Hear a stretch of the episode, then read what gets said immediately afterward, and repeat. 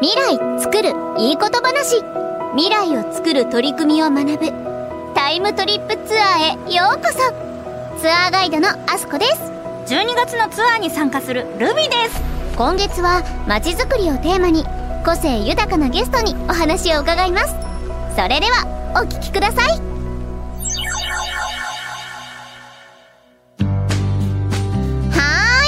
2020年代の東京日本橋に到着いたしました。ルビさん本日はツアーにご参加いただきありがとうございます。ガイドは私安藤あすこが務めさせていただきます。気軽にあすこちゃんとか呼んでくださいね。ってルビさんどうかなさいました？あのこのツアー一体どういうツアーなんですか？チケット当たりましたみたいな感じで来ちゃって全然分かってないんですけど。簡単に説明させていただきますと21世紀初頭に行われていたより良い未来を作るための取り組みについて学ぶタイムトリップツアーとなっています。なるほど。でもなんでチケット当たったんだろう？実はですねそれについてはこんなコメント預かってまして。ルビちゃんお久しぶりです。緑尾です。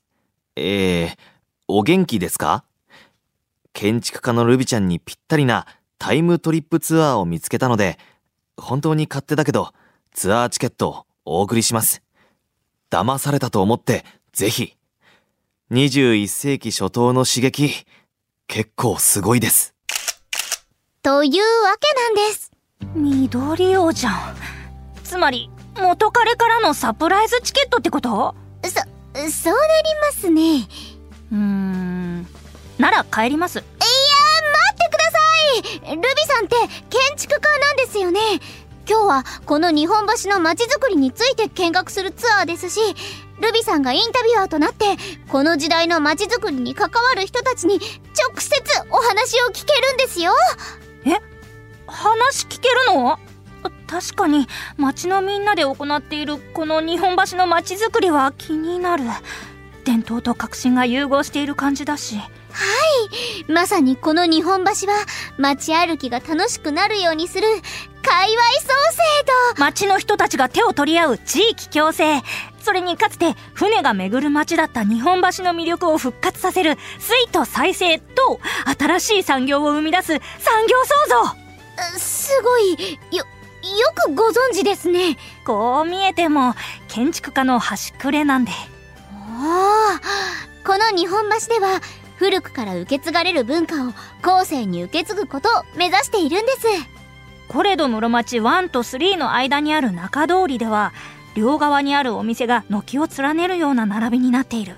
これって両側町つまり通りの両側にお店があって通りを人が行き交うような歴史的な街並みを受け継いでいるんですよね。と詳しい。ってあれ？少しテンション上がってます？そして石畳の横丁空間もあって歴史と文化が息づく街。それが日本橋。あ絶対テンション上がってますねでも、その辺で一度ストップしてください。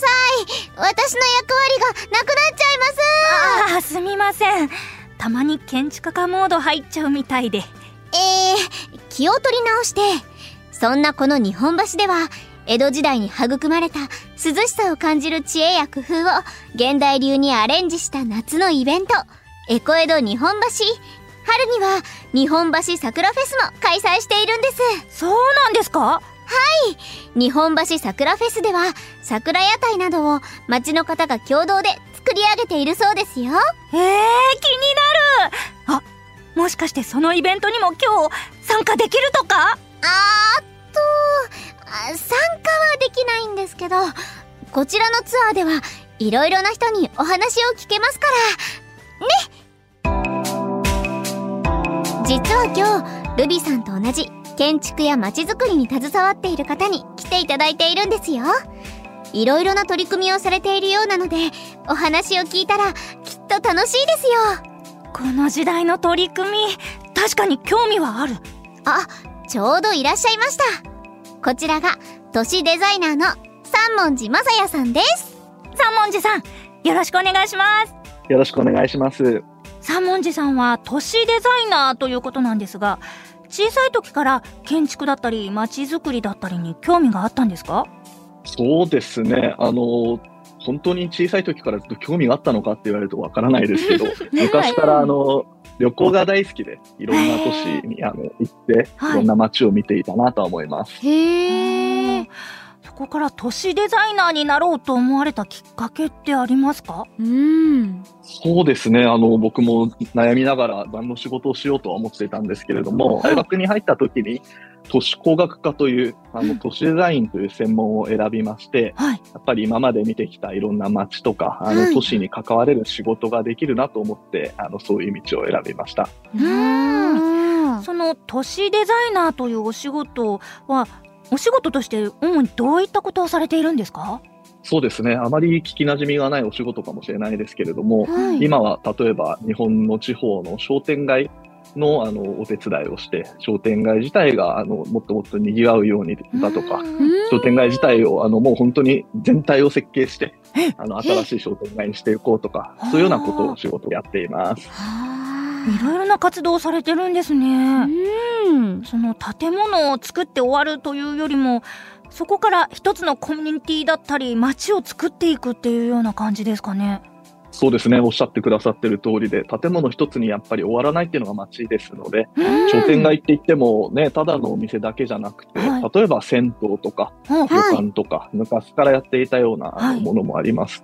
そういったものをあのうんどうやってこれからの時代に残していけるか、継いでいけるかっていうところも含めて都市デザインだなと思ってます。なので、うん結構お仕事の説明が難しいんですよね。一言では言えない感じですよね。ねえ、そうですうね。んそしてそのただ建築だけというのではなくそのような街づくりも手掛けていこうと思われたのはなぜなんでしょうか？やっぱり僕はその街の中で、あの、いろんな人と一緒に暮らしていくという、そういうことがあの都市の面白さじゃないかなというふうに思っていて、うん。ただただ建物を建てるだけじゃなくて、その中でどんな人たちがどう暮らしていくか、あるいは建物と建物の中でどういう関係で街の人が暮らしていくか、そういうところにすごく興味があったからなんです。で特にやっぱりあの私がその都市という道を選んだ一つの大事な場所が台湾というはい。で、はい、あの、私はずっと東京、首都圏で生まれ育って東京の大学に通ってたんですけれども、はい大学の時に、あの、初めて台湾に旅行した時にすごく衝撃を受けて、台湾の街って面白いと思って、まあうん台湾で都市の研究をし始めた。というのが、あの、僕は都市の仕事をする一番のきっかけかもしれません。今もその台湾でのお仕事もされたりしてるんですか？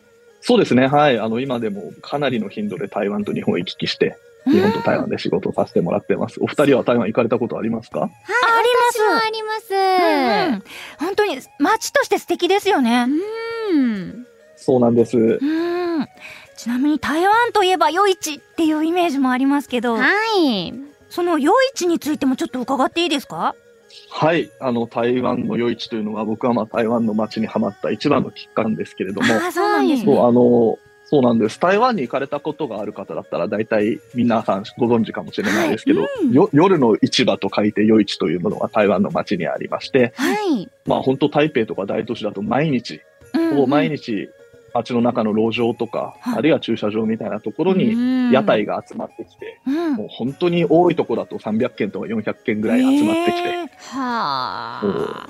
日本の街の縁日みたいなものがすっごい大規模に毎日やってると。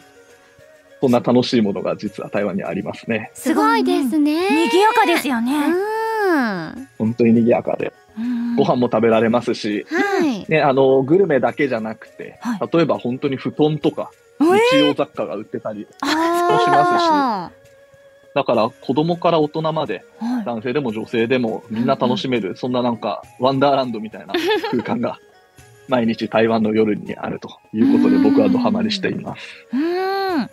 うん。そんな夜市の中でどういうところに惹かれましたか？そうですね、あのまあ、街づくりというところでもすごく、あの僕自身がキーワードだなと思ってるのが、はい。その、誰が街を作ってるかという話で、うん。で、あの、台湾の街で夜市なんか見ているとすごく感じるのが、はい。本当にあの、街に住んでる住民の方がはい。街を作ってる主体になってるんだなというところですね。うんで、夜市っていうのは、あの、一個一個は屋台なので、はい。あの、実際そこで営業されてる方は、その屋台を営業している人たちが数百人集まって夜市になっていると。はいだからそれはなんか誰かが計画して作ったり、誰かが政府が作ってみんなここでやってくださいっていう話じゃなくて、はみんな本当に私たち一般住民と同じような人たちが屋台をやって、それが集まって夜市になっていると。だから本当にその町の人々がそういう町の面白いものを作り出してるっていう、なんかそういう本当に身近な人たちが町を作ってるんだっていうことを自認できる。それがあの台湾夜市の魅力かなというふうに思います。うーあーん面白いちなみにその夜市って何時から何時くらいまでやっているものなんですか？そうですね。あの場所によって細かくは違うんですけど、だいたい夜の6時から12時ぐらいあかなと思います。だから結構遅くまでやってるんです。そうですねそうなんですよ。日本だとだいたい10時かまあ長くても11時だと結構長い方ですよね。うんうんうんそうですよね。繁華街でやってるんだったらわかりますけどね、台湾だと結構住宅街に近いところでやってたりとか、うん日本人からすると、これ騒音とか大丈夫なのクレーム来ないかなみたいな確かに。心配もあるんですけど、ねやっぱりその台湾夜市という文化がね、あの、生きず生きずね、そこに生き慣れてるというか、はいはいもう日常なんですよねきっとそうなんです。うん日常になってますね。ね、先ほどもおっしゃってましたけど大人の方中心というかお子様も結構いらっしゃったりとかするんですよね。はい。もう子供連れで夜なのに8時、9時に子供がはしゃいでたりもしますし、逆楽しいだろうに、な。そう、逆にびっくりするぐらいおじいちゃんおばあちゃんも来て遊んでたり本当に老若男女ですね。そうなんです。いい風景だなと思いますね。うん夜市文化というものが台湾の人たちの生活に根付いてるんですよね。そうだと思います。もちろん今、あの、若い人たちとか、だんだん時代が変わってきて、街も変わっているので、はい。夜市が今後同じように続いていくかっていうのは、あの、まだまだわからないところはたくさんあると思うんですけれども、少なくとも日本だともうね、数十年前に全部なくなってしまっている文化なので、うん私たちも台湾夜市から、うはいん、学ぶことは多いんじゃないかなと思います。そうですね。そういう文化が作れたり残していけたら仕事冥利につきますね。うんそうですね。うんはい。台湾の夜市2800年になってもありますものね受け継がれる街づくり。こんな最高なことないよ。でも今日のお話いろいろなヒントがもらえそうほんとそう他の取り組みについてもいろいろ聞かなきゃ台湾に魅了されたというお話を聞きましたがやはりご自身の活動のヒントにもなったりしてますか？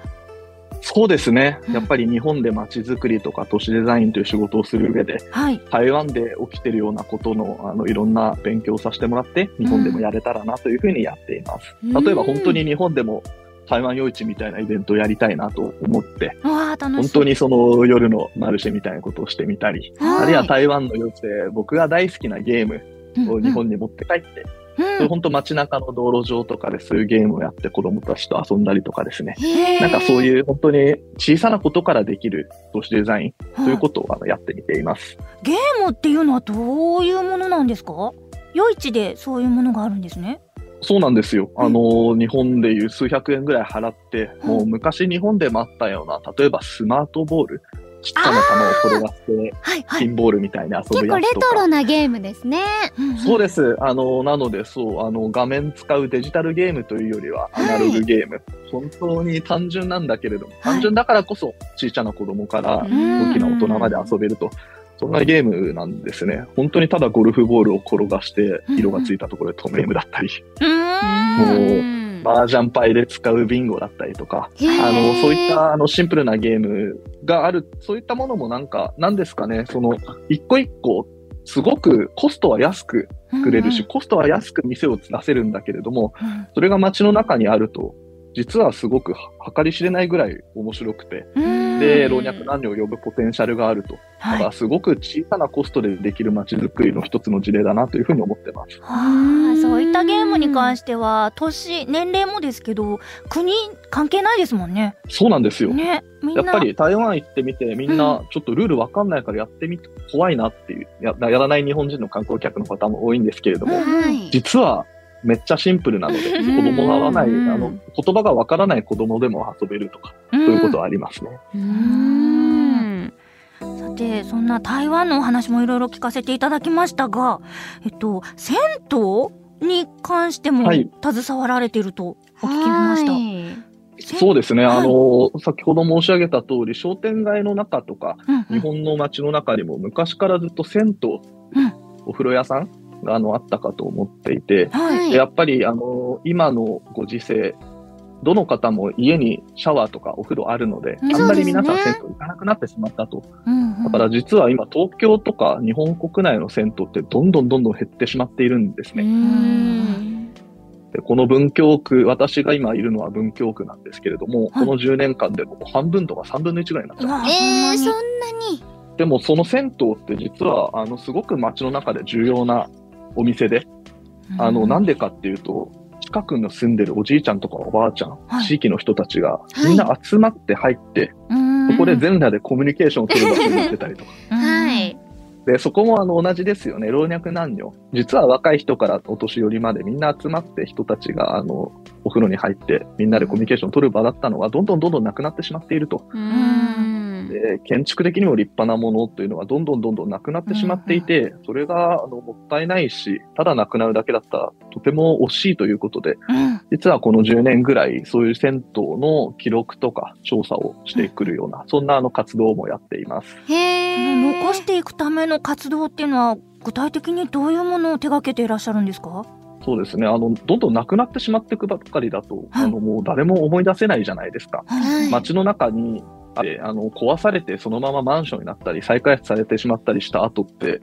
誰も、な、もともとここに何があったかってわからないんですよね。寂しい。っていうことを、まあ、どうにかね、なくなってしまうことはしょうがないんだとしても、はい。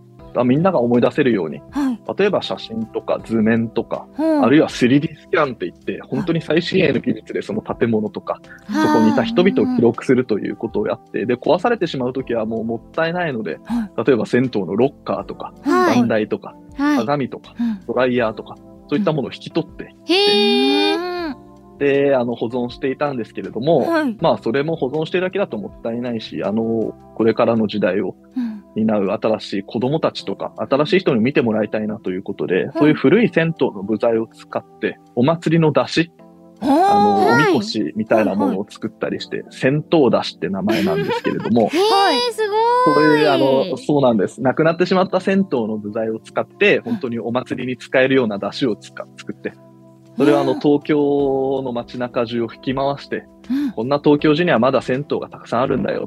こんないい文化が今、なくなりかけてるからみんな注目して銭湯に入ってくださいという、その新しいお祭りをやったり、そんなことをしています。なぜ祭りだったり出しにしちゃおうと思われたんですか？ね一番は、そうですね、僕はやっぱり街の仕事をしている上で、お祭りが大好きすぎたっていうことがあると思うんですけあーなるど、お祭りっていうのは、その街の中で、なんか、みんなが気づいてなかったものに気づくいいきっかけだと思うんですよ。うんやっぱり一年に一度の晴れの舞台というか、うん見えてなかったものが見えるということで、その見えてなかったものの一つとして銭湯を見てもらいたいな、そんな思いで祭りにしています。なるほど、なるほど。でもきっと銭湯の方々の協力もあっての実現ですようね。ん。どうそうですねいうふうにお話をされましたか？僕もずっと銭湯ユーザーだったので、は例えば5、6年ぐらい通った後、その層がなくなってしまうということで、うんじゃあ、あの、こういうことをやらせてくださいという形で相談しながら、少しでもその街の記憶とか、新い。しい街づくりに何か、あの、活かされればなという思いでやってます。そういった活動は周りからどういった反応がありましたか？そうですね。あの、お聞きの皆さんも感じてらっしゃると思うんですけど、はいなんじゃそりゃって感じなんですよ。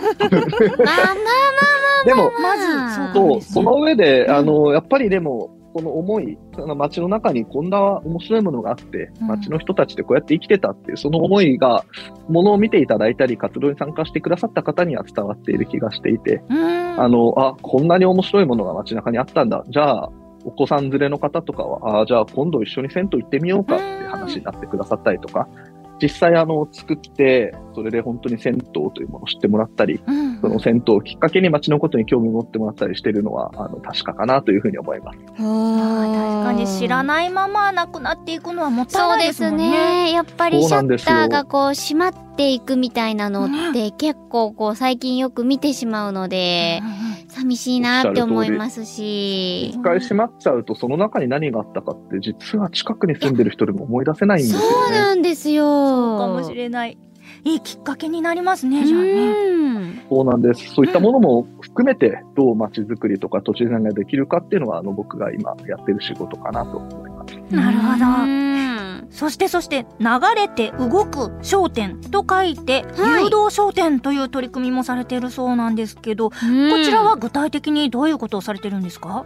はい、あの、この流動商店というのは、はい。実はこれがあの、今の僕の本業というかですね、はい。あの、私たちがやっている仕事の会社名です。で、合同会社流動商店という名前の会社を立ち上げて、はい。今仲間と一緒に、あの、その街づくりとか建築の仕事をしてるんですけれども、ああの、本当に先ほど申し上げた日本の、あの、地方の商店街の活性である。うんうん。あるいはその街づくりとしてどういうふうな都市と建築の設計をするべきかということで、まあ、その設計の仕事をやっていたり、あの、日本と台湾含め、あの、いろんな場所でそういった設計とか、あの、デザインの仕事をしているという、まあ、会社になります。うん会社のお名前ということなんですけど、この流動商店、とてもインパクトがありますよね。そうですね。どうしてこの名前にされたんですか？実は、あの、冒頭申し上げた台湾とのつながりがすごくありまして、うん。あの、中国語で、これって、まあ、まあ、読んでる字のごとく流動する商店。はいはい。つまり、あの、動くお店、屋台のことをあ代名詞なんですね。あまあ、そのお店みたいな商店を作ったり、はい。あるいはそのお店、本当のお店だけじゃなくても、うん。人々が集まったりするような空間をしっかり作ることで、街の中が流動化して、いろんな人がもっとあの活性化しながらあの楽しくあの暮らせるような、あの、そんな都市になってほしいというような思いを、あの、後からくっつけてます。でもその街を流動化させることで街にもいろんな影響が出てきますよね。そう思いますね。はい。うんあの、まあ、本当にね、今いろんなあの開発が東京都内でも起きていますし、はい。あの、いろんな古いものがなくなって、新しいものになっていくっていうのが都市の正しい姿だと思うんですけれども、ぱりその、私がさっき申し上げていた台湾の夜市であったり、はい。あるいはその銭湯であったりとか、うん。まあ街の中にはあの、もうにある面白いものがたくさんあって、で非常に価値を持っているものたくさんあると。で、そういったものを、あの、活かしながら、あの、新しい街づくりにすることで、まあ、その本当に古い価値も多分流動化していきますし、街に住んでる人たちも、で、街に住んでるお金も、あるいは、あの、勢いも、そういったものがどんどんどんどん流動化して、あの、いろんな小さなもの、大きなもの関わらず動いていく。それであの街は面白くなっていくのかなというふうに思ってます。うん。ちなみにここ東京の日本橋なんですけれども街づくりなどに携わる三文字さんから見てどのような街だと思われますか？いや、もう、日本の中心といえば日あ本橋だなというふうに思日うので、本の中心。はい。